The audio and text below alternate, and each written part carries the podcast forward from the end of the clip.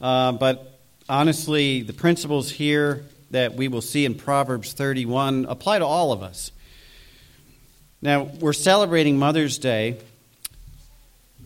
and on Mother's Day, we hopefully, I hope this is how it works, you give Mom a break, you know, you do the dinner or you take her out to dinner, you let her rest, let her get caught up on her sleep or her nap or whatever, you know, give her a time to do whatever she wants. That's how we look at Mother's Day.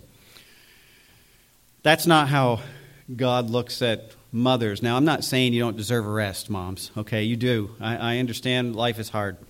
But we need to get a proper perspective of mothers because the world has pr- created a picture of mothers, successful mothers and wives. That is not necessarily what God gives us. You know, when you think about a successful woman in our society, first of all, it starts off with a career, someone who you know, has accomplished things in her life. She's got a degree or advanced degrees in education. She's high up in some corporation. She's done all these great things. And, you know, and maybe even has earned a lot of money, put money in the bank. And in some cases, you know, is supporting her family as a single mother, as a mother with a husband who can't work for some reason. Okay. There's lots of different reasons why, why women work, but I want us to get a biblical perspective of what God says a successful and godly mother truly is.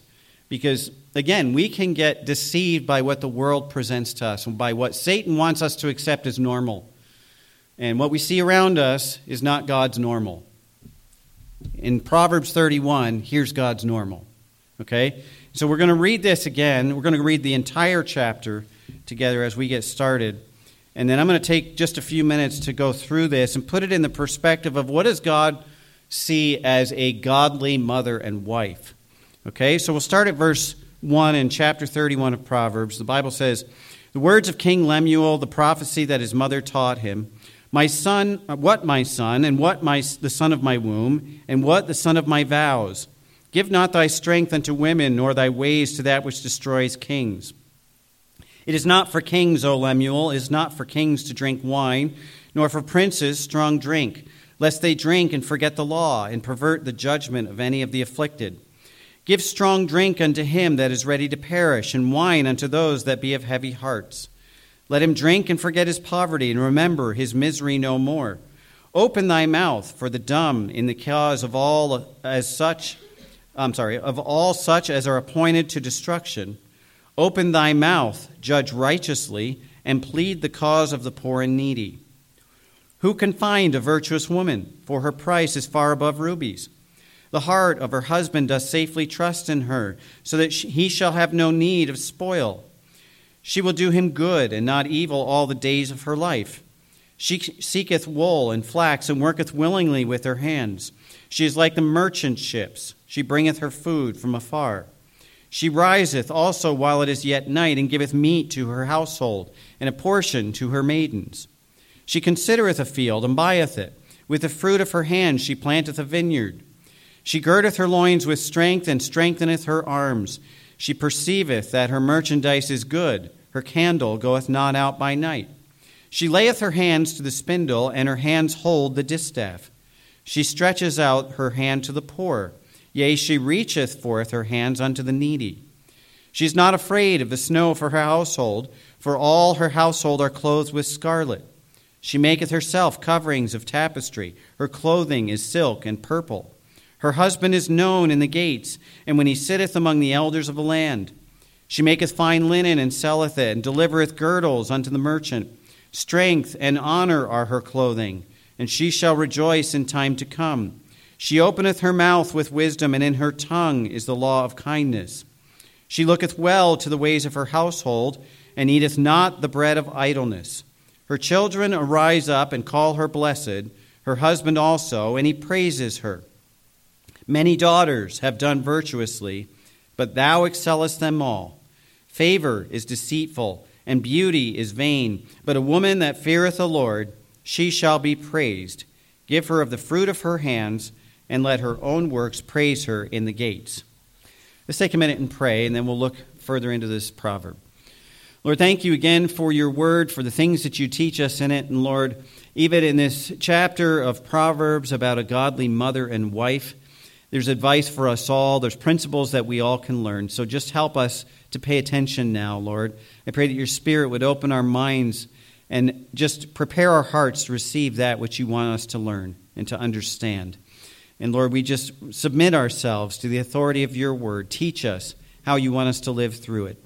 And Lord, use me now as your instrument and your mouthpiece. Lord, I'm a weak human being. I'm flawed, and yet you can give me your Spirit. And so I pray that you would fill me with your Spirit to teach through me, to guide me, to give me wisdom that we can impart to others so that we all learn together what you want us to learn today.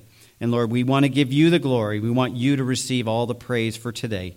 And so we thank you for what you're going to do. In Jesus' name, amen. As we look at Proverbs thirty-one, I want you to notice that there's two sections that this is divided up into. What we read this morning in our responsive reading was the second section. It was about the virtuous woman. But the first section here, many people kind of use as a topical reference for teaching various things. But the whole chapter is um, a unit. It is two sections, but it's a unit put together. All right? It starts by saying the words of King Lemuel, the prom- prophecy that his mother taught him. So this is teachings that his son is receiving from his mother. Now, when the reference to Lemuel here, let me tell you who that is. We don't know. Okay, I, we don't we don't know. Okay, there has been speculation about Lemuel. Some say, well, it's a pen name that Solomon used because you see parallels in some of this to Solomon's life and some of the other Proverbs. Okay, but there's no guarantee of that. There's no proof or evidence that this is Solomon writing. So we don't know who Lemuel is. In fact, there's characteristics in the second part of this chapter that are Chaldean in nature, which means they're related to Babylon, which indicates that this could this this proverb could have been written after the people were exiled into Babylon when King Nebuchadnezzar came and destroyed Jerusalem. Okay? So it's much later than when Solomon lived. So we don't know if Solomon wrote this. We do know that it's included in the Proverbs as God's inspired word, and so it's worthwhile for us to learn it. Who is Lemuel? It doesn't matter. Okay? We know that he's a king. It could be some Uh, uh, commentators speculate that, that Lemuel was a Gentile king uh, that was what we would call a God-fearer. He learned about the God of Israel, believed in him, and then followed him without becoming a full-fledged Jew. But he understood God's law, he understood God's principles, and he feared God. His mother was the same way. Okay, regardless of who he is, what we have here is advice and teaching that is given from a godly mother to a son. And her whole intent is to impart to him principles so that he can be the kind of man and leader that God wants him to be. Now, the first section, we have specifically advice uh, from his mother about how to be a good leader, how to be a godly leader. And that, that's the first section of advice here. Okay? And Um, he, he breaks it down. She breaks it down into two, these two sections. If it, if in true, if in fact, I'm sorry, that this is all advice from his mother. Again, we're not sure, but it looks like there's a continuous flow here with that break. But if we look at the two sections, first, it's how to be a godly leader, and then secondly, the advice is how to find a godly wife. You know the old saying, right? Behind every great man is a greater woman. Okay, because she needs to keep pushing him. Um, that that may be true. Okay, I know that without my wife, I probably would be in trouble. Now, I've said that many times. I am very thankful that God gave me a wife who pushes me in the right way. And we'll see that a little bit here in Proverbs chapter thirty-one. Okay, but first we have this section of advice that this mother gives to her son about being a good leader. Now, before we get to that, I want to point one other thing out that's just of interest. When we get to the second part about the godly wife or the godly mother, the virtuous woman, this is actually Hebrew poetry. It is written in such a way in Hebrew that each verse goes starts with a letter of the Hebrew alphabet in order. Just like Psalm one nineteen, you have the sections that follow the Hebrew alphabet in order. If you read this in Hebrew, you would see that each successive verse is the next letter in the Hebrew alphabet. So this is Hebrew poetry, and they would see it as such. We don't, because we see it in English, and it's not uh, structured as poetry in our English language. But that's the way it was received by the Hebrews. Now, that doesn't mean it was just for pleasure reading. There's a lot of good substance in this, and that's what we look at it for, is the substance. So I want to start in the first section, and it starts by saying the words of King Lemuel, the prophecy that his mother taught him, what my son, and what the son of my womb, and what the son of my vows. So she gets his attention, first of all, and this repetition of the phrase, my son, is meant for emphasis. She wants to impart to him the fact that this is important. I need you to listen to this. So it's not just a poem. It's not just some nice suggestions. This is important. Solomon starts off the book of Proverbs the same way.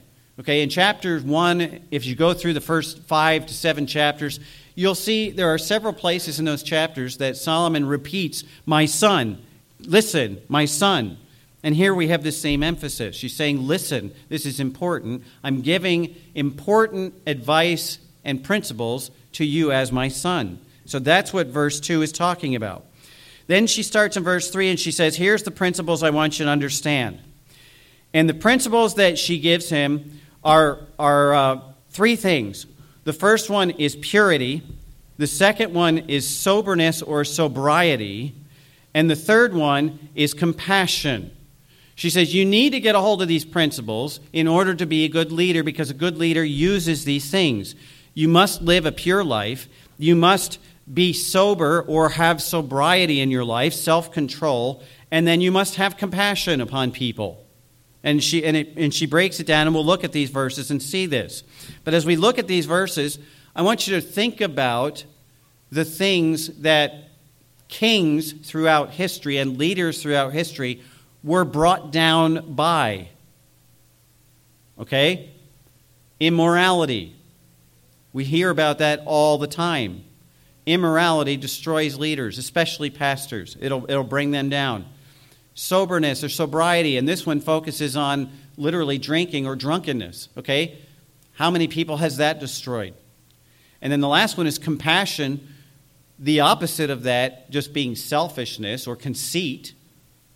And we know that there's many leaders that have destroyed their countries and themselves because of that as well. And so she picks these three things to focus on that have destroyed and that have a history of destroying good leaders. And she says, focus on these, because this kind of character in a man will make a good leader. So in verse three, she says, first of all, purity. Give not thy strength unto women, nor thy ways to that which destroyeth kings. And the reference here is to immoral relationships with women. Or, if you want to broaden that out, to the sexualization of women. And this would include things like fornication and adultery. But in a broader sense, it would include anything that comes under what we would, the Greek word in the New Testament is porneia. It means anything that is an immoral uh, sexual perversion according to God's law. If we take anything in that realm of a relationship of a man and a woman outside of God's standard for them, it becomes porneia. Okay? That's the general word. And that's the idea here that uh, she's trying to tell her son. So it includes more than just physical immorality. It includes things like pornography or even fantasizing about women. And that's why um, the Bible tells us we are to guard our thoughts.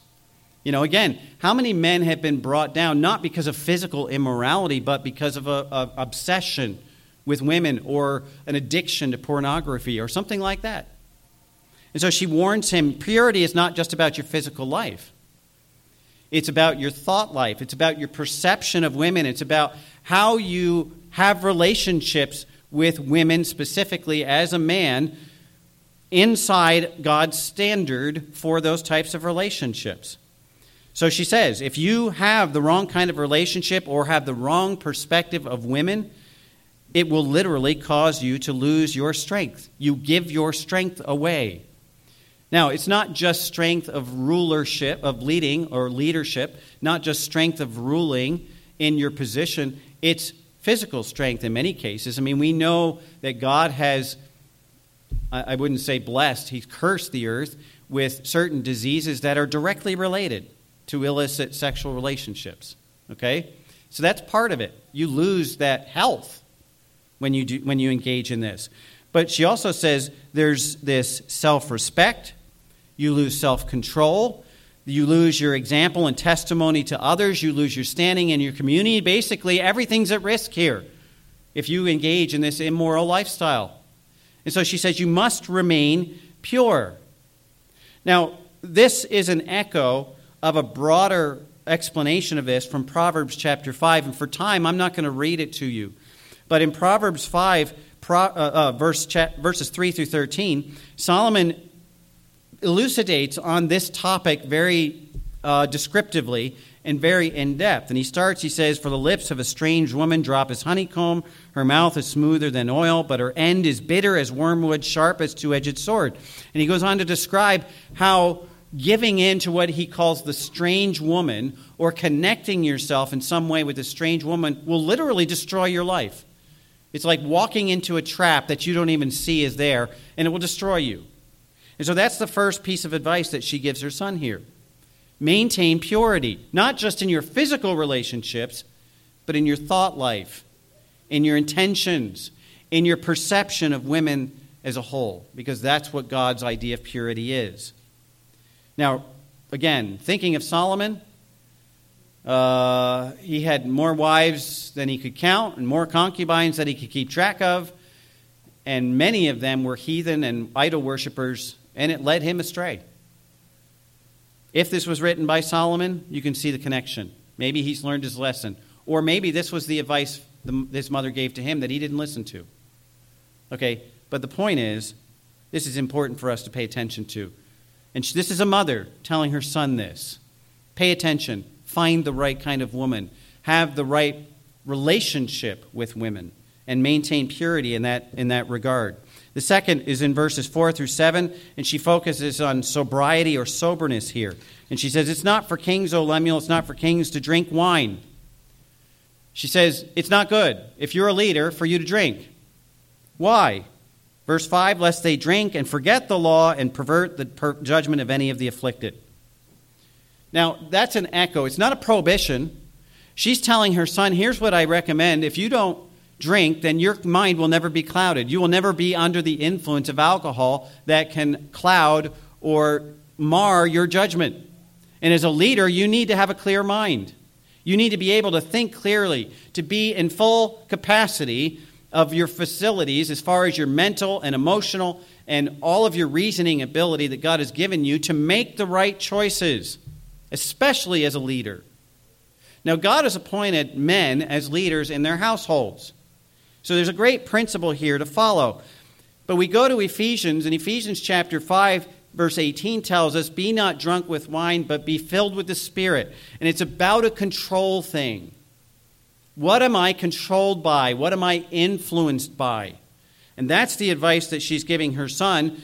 Don't be controlled or influenced by something that can cause you to exercise bad judgment because you're not in full control of your mental capacities. Now, it doesn't take much alcohol to throw us off. It doesn't make, take much alcohol to give us a little bit of a buzz, and all of a sudden we're not thinking quite straight. And it's different for every person. But she says, as a king, you don't want to take the chance. And so you need to be sober. You need to approach life seriously, not saying, well, you know, if I if I kind of lose it for a minute, it's not a big deal. Yeah, it is a big deal, because we're supposed to be in control of our mental facilities and our mental capacities. So it's a caution about alcohol specifically, especially those in authority. And, and she says in the next couple of verses, Um, less, uh, verse six, "Give strong drink unto them that is ready to perish, wine unto those that are of heavy hearts. Let him drink and forget his poverty, remember his misery no more." So this is more of a prescription in a medicinal sense for those people who are suffering, who are on death's door. They have no hope physically. They're dying. Okay, now you go to the hospital and you're in severe pain. What do they do? They give you medicine, give you morphine or something that kills the pain. They didn't have that back then. They used alcohol to kind of ease that pain and ease that suffering. So what she's saying here is for people who are truly suffering, if people are about to die and they're going through pain, that's who this is for. Let it kill their pain. But it is not for you to take alcohol just to forget about the troubles of daily life. Because we have to work through those with God's truth to come to the correct answers. And especially as a leader, we need to be able to understand God's truth and apply it correctly. And that can't happen if we're under the influence of some substance. And so she warns him here about being sober and coming to his position and fulfilling his position with soberness and sobriety, specifically in this area of alcohol.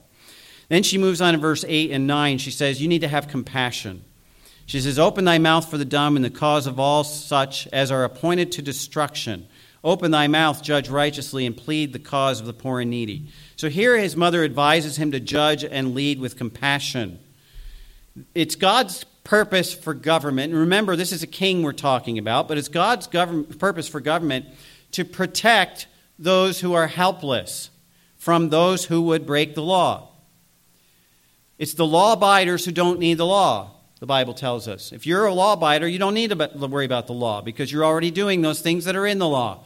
It's those who are law-breakers that need the law because they need to be told where they're doing wrong. And the government's job then is to uphold the law, to protect the innocent, those people who are obeying the law, from those people who would break the law. That's the way God ordained it. And that's what she says here. You need to have compassion on the people who are trying to do the right thing but are otherwise helpless, specifically those who have no way of protecting or helping themselves. Okay? And that's what she says. Those uh, open thy mouth for the dumb, those who can't speak on behalf of themselves, in the cause of all as such as are appointed to destruction. That word appointed to destruction literally is interpreted the sons of passing away. It means those who are in danger of being in ruin or condemned to loss of life or goods, or of those who are left desolate and have no one to plead their cause. And you've, you've probably witnessed this, maybe you've experienced it in your lifetime, where you seem to be under some kind of oppression, you seem to be uh, guilty or, or accused of something, there's no way to defend yourself, and you can't speak for yourself. And here, she's telling her son, as the king, you need to step in and protect these kinds of people. Have compassion on them because they're the ones that need most help. Okay? In verse nine, she references the poor and needy. Please the co- plead the cause of the poor and needy. Again, those who are helpless and have no one to help them. Um, we could call that the fatherless children, the widows, all that are desolate and oppressed. Now, this principle is applied to Christianity in James chapter one, verse twenty-seven, because it says, pure religion and undefiled before God and the Father is this, to visit the fatherless and the widows in their affliction, and to keep himself unspotted from the world. So James tells us that true religion, in living out Christianity as we should, starts with a compassion to those who are helpless. And James specifically mentions the fatherless, the widows, orphans and widows, those who have no other recourse. They can't protect themselves, they can't provide for themselves, they can't pay you back for anything, and those are the people that need our help the most. And that's exactly what the mother here tells King Lemuel. Have compassion on those people specifically. Okay? So as we get to this section, or the end of this section, we see the kind of godly man that she wants him to be. It's about his character. It's about, not about actions. It's about his character. You need to be pure in your character. You need to have compassion in your character. You need to be sober in your character so that you can judge rightly, so that you can lead rightly. And that's the kind of advice and teaching that a godly mother will give to her son to help him the rest of his life. And so we have an example here of the teaching that a mother gives to her son. Specifically here we have a mother teaching her son how to be a good king or how to be a good leader. But it's good for all of us. Proverbs chapter twenty-two, verse six, it says, train up a child in the way he should go. When he is old, he will not depart from it. And so this training here is about pointing children in the right direction, giving them the truth they need to have and establishing the right character so that going forth they make the right decisions. And Proverbs tells us, If you do that when he is young, then when he is old, he will not depart from it. Establish the principles now so they become the substance of his life later. And so that's the first part, and that leads us to the second part. So this is not just advice about how to become a godly and righteous man. It's given from a woman who obviously is a godly and righteous woman, a godly mother and wife. If she wasn't, she would have no standing and no recourse in it, in it, to be able to give this advice to her son. You know the old adage, right? What you do says more than what you say. When you tell your children, do what I say, not what I do, what are you telling them? Be a hypocrite, right? Be a hypocrite, because that's what I am. Yeah, I'm telling you to do something, but I don't live that way. This mother obviously was not a hypocrite. She had a life of godly heritage that she had established already. Now she was trying to import that to her son so that he would live that same type of life. So as we get into the second section, if we want to call this her advice to him, be a godly leader, have the right kind of character as a leader, but now she's saying, find the right kind of wife. Find the right kind of woman who will be a godly wife and mother. And here, the rest of the chapter is a description of that kind of woman that he is to look for. Now, even as we already as we start this as we start this part of the passage, we've seen the character of this godly mother in what she's teaching her children. And she's teaching both in word and example. Here's my my premise for this, okay? When you look at children and in the teaching of children, the mother is the greatest influence that they will have in their life, especially if they're at home with their mother all the time. But the mother is the greatest influence that children will ever have because they spend so much time with them, because there is a natural connection to them as a mother. And so mothers have the greatest influence on their children of anybody else. You have that opportunity. And therefore, based on that principle, not just for the mother, but for the father as well, the mother and the father have to present a lifestyle of consistency in godly living. And I tell people, you know, as far as training children, it's all about what happens or doesn't happen at home. It's not enough to send your kids to Sunday school. It's not enough to send your kids to Christian school. It's not enough that they go to a Christian college. It's not enough that they memorize verses. The greatest teacher in their life is what happens at home. And what happens or what doesn't happen at home will form the foundation of what they will become later on in their life. And that's exactly what this woman is saying here to her son. You be the right kind of leader. She provided the right type of leadership or godliness in her life to be the example of what she's about to teach him about the kind of woman now that he needs to look for as he becomes the right kind of man. And that's as, that's where we are in verse ten as we embark upon this, the virtuous woman. All right, so first, I'm going to give you four characteristics that I see in this very quickly of a godly mother and wife. In verse eleven and twelve, it says, the heart of her husband does safely trust in her, so that he shall have no need of spoil. She will do him good and not evil in all the days of her life. Here's the first characteristic of a godly mother and wife. She is trustworthy. A woman who is trustworthy is a godly mother and wife. The question is, can her husband and others trust her to do what is right, no matter what the circumstances or the audience? Whether she's alone, whether she's with people, is she the same person? Can her husband trust her when he goes off to work to take care of the things at home the way he would, the way they need to be? Can he trust her with the checkbook and the credit card without being supervised? Okay? That's the kind of things that are practical questions, but it all falls under this trustworthiness. And she says, this is the kind of woman you want to look for in a wife. Who is a virtuous woman? Her price is far above rubies. Number one, she can be trusted. This is a, a woman who her husband knows that her whole life is dedicated to serving him and meeting his needs, and then taking care of his household and his children. That's what a wife and mother is defined as, according to God. Ephesians chapter five, verse twenty-two, we get into the New Testament. It says, wives, submit yourselves to your own husbands as unto the Lord. Now, I know some women have a problem with that word submit, and I think it's because we've perverted, in the world's terms, those those words. The word submit does not mean that the husband gets to treat her like a slave. Okay? That's wrong. But it does mean to submit to his leadership, to submit to his authority, and to submit to his needs. Now, that command is not specifically just to women, because you continue to read on in Ephesians chapter five, and it says, wives, love your husbands, even as Christ loved the church. The word love there is defined as a self-sacrificing desire to meet the needs of the one loved. And so even in the command to love your wives, husbands still have to submit to their needs, to submit to the things that will help them in life, and to submit to their best according to God's will for them. So on both cases, there's submission that has to happen. In fact, in First Peter, he tells us, let everyone submit each other to each other.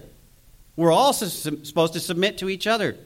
But marriage is a great practice of submission, and it starts with the husband and wife.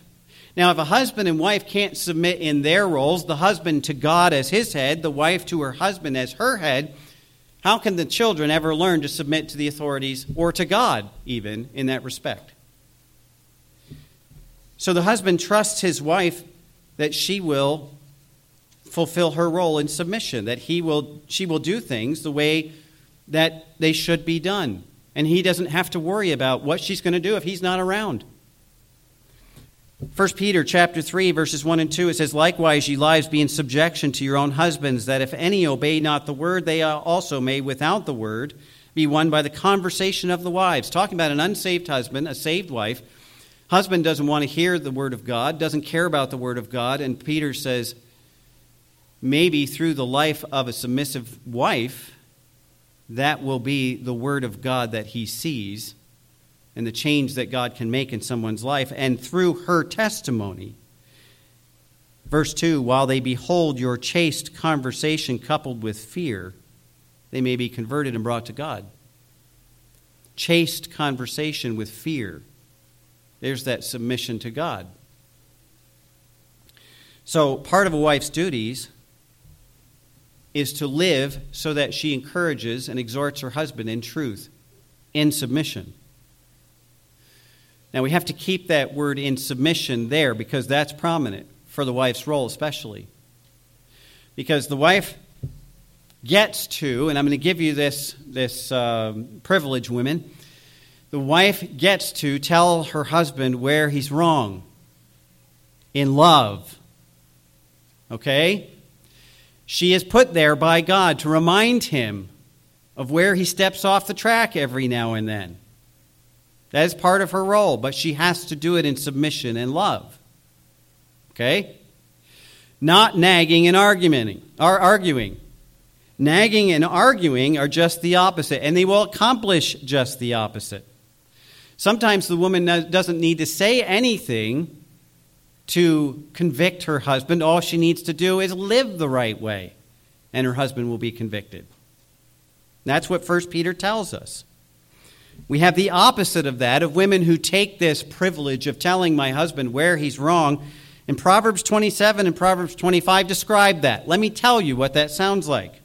A continual dripping on a rainy day and a quarrelsome wife are alike. That's not positive. twenty-five, verse twenty-four, it is better to live in the corner of a housetop than in a wide house shared with a quarrelsome wife. Now remember how many women Solomon had in a large house, and he's saying, I think I'd rather go sit in a corner of the attic than be around somebody like that. So there's this principle for women. Yes, your husband can trust you.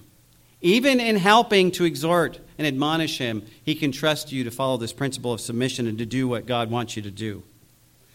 Verse twelve, she will do him good and not evil.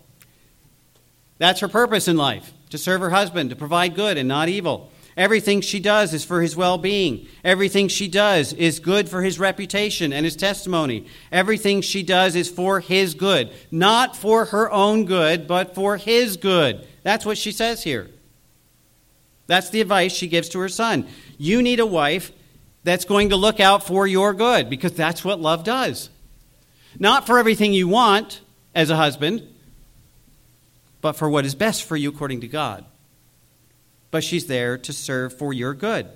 That means she doesn't talk about him badly or criticize him, either to his face or behind his back. She doesn't treat him in a way that would degrade him or discourage him. She doesn't do anything that would bring reproach upon him or his family or his name. And that's both in the house and outside of it. She does him good and not evil. And then verse twenty-three, when you get down there, here's the result. Her husband is known in the gates when he sitteth among the elders of the land. This is in public. His job, his position of leadership. And let me ask you this question. How many men, I shouldn't ask for example, I'm not going to ask for examples, and I don't want to shake your head or raise your hand, okay? But how many of you have known in your lifetime a man who goes to work, and people at work go, well, he's a good man. It's too bad he has to go home to a wife like that. That destroys a person's reputation. That destroys a man's standing and his foundation even for a testimony of the gospel when his wife is out of line. And so when she says she will do him good and not evil, it includes things like that. And that's why I say, the most important thing is what happens or doesn't happen at home. A godly wife and mother is trustworthy. That's number one. Number two, verse thirteen. A godly wife and mother is diligent. Now, the, most of this section is dedicated to this, and I'm just going to point out a few examples quickly. Verse thirteen, she seeketh wool and flax and worketh willingly with her hands. She seeketh. The word seeketh there means work. She takes it upon herself to put forth the effort to look for, in this case, wool and flax. And by the way, wool was warm clothing, flax was cool clothing, so she provides for her family both in summer and winter to keep them warm and cool. Okay, that's the flax and wool that's here. But she looks for it. And the second part of the verse, she works willingly. Works willingly. Now, I don't know how that applies specifically in our day of Amazon dot com, okay, where you can sit back and click, click, click, and there it is. But if that's what you rely on to provide for your family is a few clicks of the button and I've done my job, that's the wrong attitude. She seeks. She works willingly. There's a diligence factor here. Okay, keep going. Verse fourteen, she's like the merchant ships. She bringeth forth her food from afar. Now, that doesn't mean that your wife or your mother has to travel seventy miles to go get groceries, okay? I grew up, and I know I knew a woman. She was a coupon addict, and she literally would drive seventy miles to save twenty-five cents on a box of cereal because that's what was on sale at this store, and she had a coupon for it, and spend two dollars in gas getting there. Okay? And, and we go, it doesn't make sense. Okay? But it's the principle behind it. She's doing the best she can to provide for her family, and if it has to, if she has to go fifty miles to get the best for her family, that's where she's going to go. In other words, there's no limitations on what she will do to give her family the best that they can have. Okay? We've seen their clothing. Here she does it with their food. Jump down to verse fifteen. She rises also while it is yet night and giveth meat to her household and a portion to her maidens. Before everyone else gets up, she's there preparing their food for them. And it's not just her family. It says she gives meat to her household. That's her family. Portion to her maidens. That's the servants. This is the mother, the, the matron of the household, providing food, fixing food before anybody else is up, including the servants. See the diligence there? This is a woman who does not, as Romans twelve says, mind high things or think too highly of herself. She lowers herself to help those of low estate. She's not wise in her own conceits. The servants are not there to serve her. She is there as a servant to her entire household, whoever there may be in it. That's the attitude. So it's a diligent person. It's an attitude of diligence. Go to verse sixteen. She considers a field and buyeth it. With the fruit of her hand she planteth a vineyard. This is talking about looking for investments. She she surveys, looks. There's, again, that effort put forth. She looks and, and considers. She buys a field. Now, what it doesn't say is she goes to her husband and asks for money to buy the field. We can make that assumption because sometimes we think, well, it's the husband's money. He earns the money. She's at home. She doesn't have any money. Actually, she does have money. If you jump down to verse twenty-four, she maketh fine linen and selleth it and delivereth girdles unto the merchants. Where did she get the money to buy the field? From the clothing that she made and sold on her own. But that's her money. Exactly. And she's using it to benefit her family. See, that's the attitude of a servant. That's that diligence factor. Okay? Verse seventeen, she girds her loins with strength and strengtheneth her arms. This is talking about setting a strengthening belt around her midsection. It means to get ready for some kind of difficult action or hard labor. Now, I don't know how many of you are fans of weightlifting. I never was. I've seen a few things on T V, but when these guys lift these, you know, thousand-pound barbells, you'll see this big belt around their middle, okay? That's to prevent, and I don't mean to be disgusting, but it's to prevent their insides from bursting out because this is not made to hold that much weight. And so they gird themselves about with this wide belt to support their back and midsection. That's exactly what this is talking about. She girds herself with a belt because she's about to do heavy labor. That's what the verse means. And she strengtheneth her arms. This is not bodybuilding, by the way. It's not an advocate for your wife and your mother to go, you know, start doing bodybuilding. Um, this is talking about productive activity, and through productive activity and continuous work and effort, her body remains strong. It's the opposite would be laziness. Okay? So we have the contrast. It's someone who's diligent, not lazy. Go to verse eighteen. She perceiveth her merchandise is good. Her candle goeth not out by night. Keeps working until the work is done, no matter how long it takes. Verse nineteen, she layeth her hands to the spindle, her hands hold the distaff.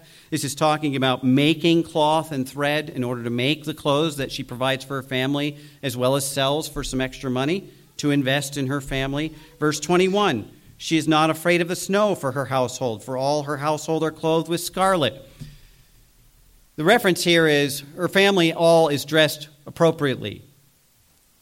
The term for scarlet is that, okay, well, we know that you need wool clothes, so I'm going to just rip it off the sheep and throw it on you, and it doesn't matter what it looks like as long as it works, right?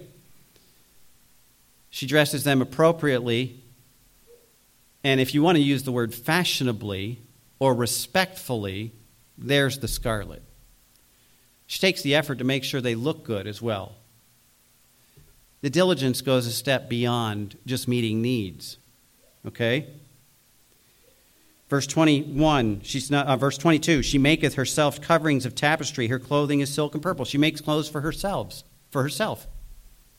Verse twenty-five, strength and honor are her clothing. She shall rejoice in time to come. The rejoicing in time to come means there's preparation done. There's reference in Proverbs about preparing for the future. Okay, here we have that reference. In verse twenty-seven, she looks well to the ways of her household and eateth not the bread of idleness. There's that reference to laziness.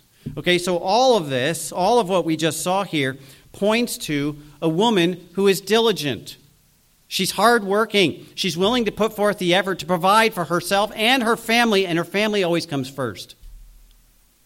Now, one point I want to make here very quickly is that this is not talking about a woman chasing a career. Everything that's done here is within the context of the household. It does not say she goes out and works and just brings money home so that the bills can be paid, and then she puts her feet up and rests and deserves for everybody else to serve her because she works hard at a job all day. This is a woman who takes care of her household. That is her first responsibility. Now, I'm not saying a woman can't have a career. I'm saying a wife and mother, their first responsibility is their household, their family. That's the way God ordained it. And that's the picture that we have here, a hard-working woman, diligent woman who takes care of her house, no matter what it takes. Okay? Her job is her family. Everything is focused on providing for them. And so we have a godly woman characterized by diligence here.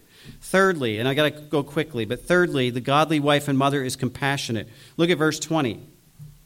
She stretches out her hand to the poor, yea, she reacheth forth her hands to the needy. Now, this is about generosity, obviously, but there's compassion here. We already saw the compassion that the mother is telling her son, you need to help those who are in need, you need to help the helpless, have compassion toward them. Here it is in action. She stretches out her hand to the poor. She reaches forth her hand to the needy. Same words, poor and needy. And it's about not just waiting for opportunities. The stretching out her hand and reaching forth her hand means she is proactively looking for opportunities and people to help. She doesn't wait for them to come to her. She goes looking for them. She's proactive in being generous. She's proactive in trying to help people. Why? Because she has genuine compassion and love. She just told her son, you need to have compassion. Here she lives it. Now, also part of this compassion is self-sacrifice. We looked at this, but look at verse fifteen again. She rises also while it is yet night and giveth meat to her household. She's the first one up, even when everybody else is sleeping. It's not an inconvenience for her to have to go above and beyond what everybody else is expected to do. That's sacrifice. And that only happens when you have true compassion and love. Verse eighteen, her candle goeth not out by night. You know, it's not the attitude of, well, I've put in a hard day's work and I didn't see anybody else doing their share, so I'm just throwing the towel in today and giving up. There's sacrifice here. And that's part of true love for other people. We're willing to sacrifice for them. That's the godly woman and wife here that, he, that she's talking about, that the Bible gives us this picture. There's no thought of herself in any of this, just service for the good of other people, even sacrificing to do it. Now go down to verse twenty-two. She maketh herself coverings of tapestry, her clothing is silk and purple. Now I want to put this in the context of compassion and sacrifice. You think, uh, that's kind of strange. But she makes her own clothes. Her clothing is silk and purple. The words silk and purple here are characteristic of elegant clothing. Now, does she want to be finely dressed in front of the society that she lives in? No, that's not the point. Who does she do good for? Her husband. Do you think her husband wants her to dress in rags like Cinderella just because she works hard? And she understands that. And so she goes to the effort of sacrificing even to make herself clothes that look nice, to keep herself nice, to please her husband. There's the aspect of compassion and sacrifice again. So we have this example that a godly mother and wife is compassionate and self-sacrificing. That's the character that is in a godly mother and wife. That's third. Number four, a godly mother and wife is wise. Number verse twenty-six, she opens her mouth with wisdom, and in her tongue is the law of kindness. Her words are marked with wisdom. That's God's truth applied. God's truth applied to everything in life. She doesn't open her mouth with sarcasm. She doesn't open her mouth with criticism. It's not anger and malice that comes forth. It's not even frustration that comes out of her mouth. It's wisdom. Wisdom based on God's truth. Why? For the purpose of edifying and love, building up. She builds up her family. She builds up her husband. She teaches wisdom, not just in her words, but in her life. The second part of the verse says, in her tongue is the law of kindness. Now, the word kindness there uh, is a word that com- means, talks about mercy, okay? Tender-heartedness. In Ephesians chapter four, verse thirty-two, we know that verse. Be ye kind one to another, tender-hearted, forgiving one another, even as God for Christ's sake hath forgiven you.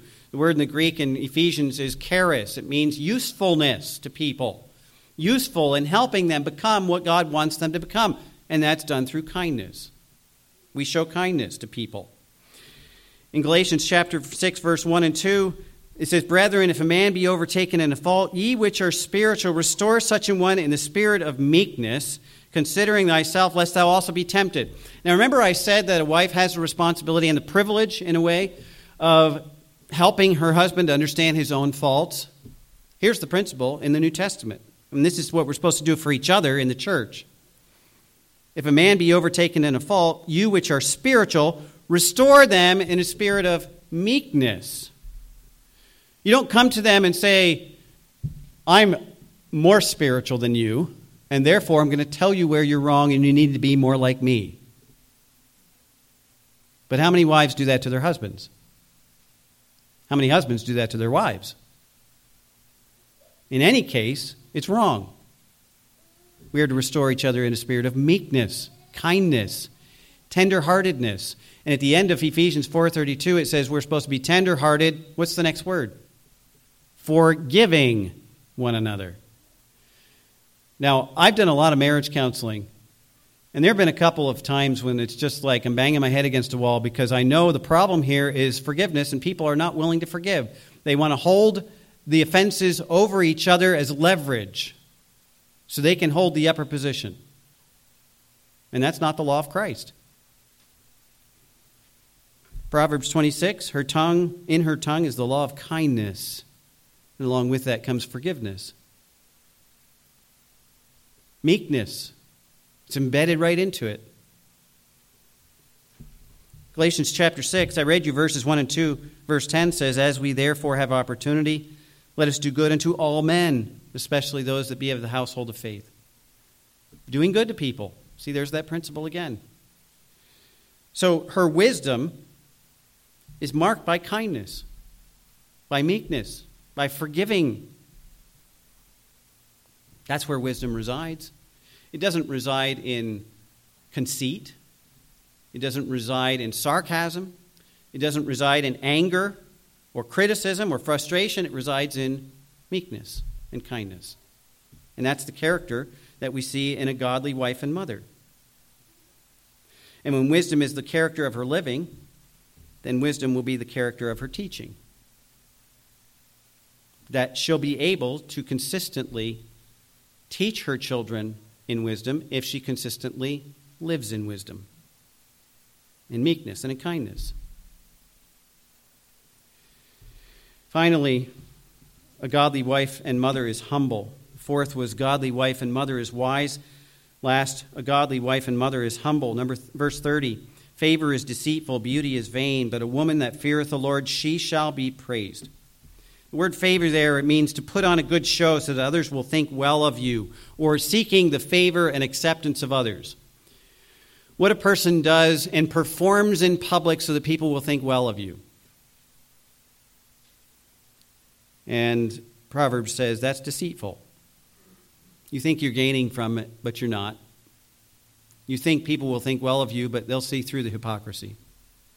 Favor, seeking favor is deceitful. And then it says beauty in vain is vain. Someone who spends more time working on the outside than on the inward character lives in vanity. Because the outside is just a shell. That's going to go away. Okay? If you don't believe that, I want you as married couples to go look at your wedding pictures and hold it up to the mirror and compare what you look like now to what you look like then. Okay? Now, I still believe my wife is the most beautiful woman I ever saw. Okay? But the beauty is on the inside. Now, I'm not saying she's ugly on the outside. Okay? I'm not going to go there. Okay? That's that's what I see when I look in the mirror. Okay? She's a beautiful woman all the way around. But the principle is real beauty is inside. Okay? If you spend all your time on the outward performance, you're wasting your time. And a godly woman understands this. It's not about the outward appearance. It's not about being fashionable. It's not about having the makeup perfect all the time. It's not about presenting a perfect picture to everybody else. Now, she's concerned about her husband and how she presents herself to him and how she represents him to others, but it's not about vain conceit for herself. Okay? And then she says, it's about fearing God. The real issue is fearing God. Do you care more about what God sees in you than what others see in you? Do you do all things for the praise of the Lord and not for the praise of men? Okay, that's that humility. Remember, humility is defined by having the same mind as Christ in Philippians chapter two. He made of himself of no reputation. In other words, he didn't defend his reputation. People accused him of being a sinner, of eating with sinners, of eating with for, uh, fornicators and prostitutes, and he did. Why? Because he needed to minister to the lost and, and unsaved people, and that's where he found them. He didn't become like them, but he ministered to them. But he didn't care about what people thought about him, honestly. The Pharisees created this awful reputation of Christ. It didn't matter to him. He wasn't there to defend himself. He was there to, to fulfill God's purpose for him. So he didn't have a reputation. He became a servant. We've seen that already in this picture of the godly woman, a godly mother and wife. He became a servant. He sacrificed himself for others. And he did it not for what he would gain out of it, but he did it because that's what pleased his Father. And the same attitude is in a godly mother and wife. She does it because that's what pleases her Father. Everything she does is in the fear of the Lord. Not for an outward appearance, but for what God will see in her. We sang this song, The Father Looks on Me, this morning. Okay? The, the third verse references the prodigal son. The story of the prodigal son, I'm not going to go through the whole thing, but you know, he takes his father's inheritance, he goes out and he wastes it, and then when he gets totally destitute, he says, I want to come back. And he thinks in his mind, if I crawl back and just ask my father if I could be a servant, that's all. I just want to be a servant. At least I'll have somewhere to stay and something to eat. It's better than feeding pigs and eating pig food. And when he goes back to his father, his father sees him coming and runs to him with open arms. And he came back to his father pleading just to be accepted as a slave, and his father didn't just bring him back as a son, but he exalted him as a son. Killed the fatted calf, put on him the best robe, had a big party in his favor. That's the picture of salvation. When we come to God, we come to him with an attitude, I don't even deserve to be your servant, but that's all I can ask. And God accepts us as his son. And we're exalted by him. But there's the attitude that's talked about here, about the fear of the Lord. She does everything with this attitude of a servanthood, not even being worthy to be a servant, but that's what God's called me to, so I'll do the best I can with his help. And God exalts her. What's the reward? Her children rise up and call her blessed. Verse twenty-eight, her husband also, he praiseth her. Verse twenty-nine, many daughters have done virtuously, but thou excellest them all. Give her the fruit of her hands. In verse thirty-one, let her own works praise her in the gates. God will exalt godly women. God will reward them with rewards much better, much more valuable than anything you could gain on this earth, than anything you could gain by having a great career, by anything you can gain by living for yourself and trying to accumulate or, or achieve things on your own and for your own purpose. God exalts godly women. And he says, many daughters, verse twenty-nine, many daughters have done virtuously. Many daughters have done well. Many women have tried. They've worked hard. They've had a good life. But here's the woman that God sets as the standard. Now, as we look into Scripture, we see the standard. I want to add this one point as we close. All of what I've described as a godly woman was given by this mother to her son. Her son was King Lemuel. That means she's a queen. This is a queen living this way, providing this example. That puts a whole lot more substance to it. None of us have that standing, but how many of us live up to that standard? There's the challenge God gives to us, not just as women, as mothers, as wives, but to us as believers. So there's the standard to compare, compare yourself to. How are we doing? Let's pray. Lord, thank you for your love, and thank you for this teaching that you've given us about godly mothers and wives. Lord, advice and teaching that they can impart to their children, but a lifestyle that gives a foundation for that teaching to be fruitful. Lord, I pray that you would help us to see principles here that apply to all of us, not just to the women, but to us as men as well, as fathers, as husbands. And so, Lord, help us to be faithful in what you've called us to. Lord, we do thank you for godly women, for the mothers that you've given us, for the wives that you've given us. I pray that you would extend a special blessing to them because of their position. Even though they operate in an attitude of submission, Lord, you will bless them and you will exalt them in your way and in your time. So help us to accept your roles for our lives so that we might truly stand before you someday and receive your praise, because that's the only thing that's worth receiving. Thank you again for your word. Help us not to forget it, we pray. In Jesus' name, amen. Hymn number four thirty-eight is our closing hymn, Footsteps of Jesus. Obviously, we want to walk as Jesus walked, to live as Jesus lived. He's our example. I've used many references in Scripture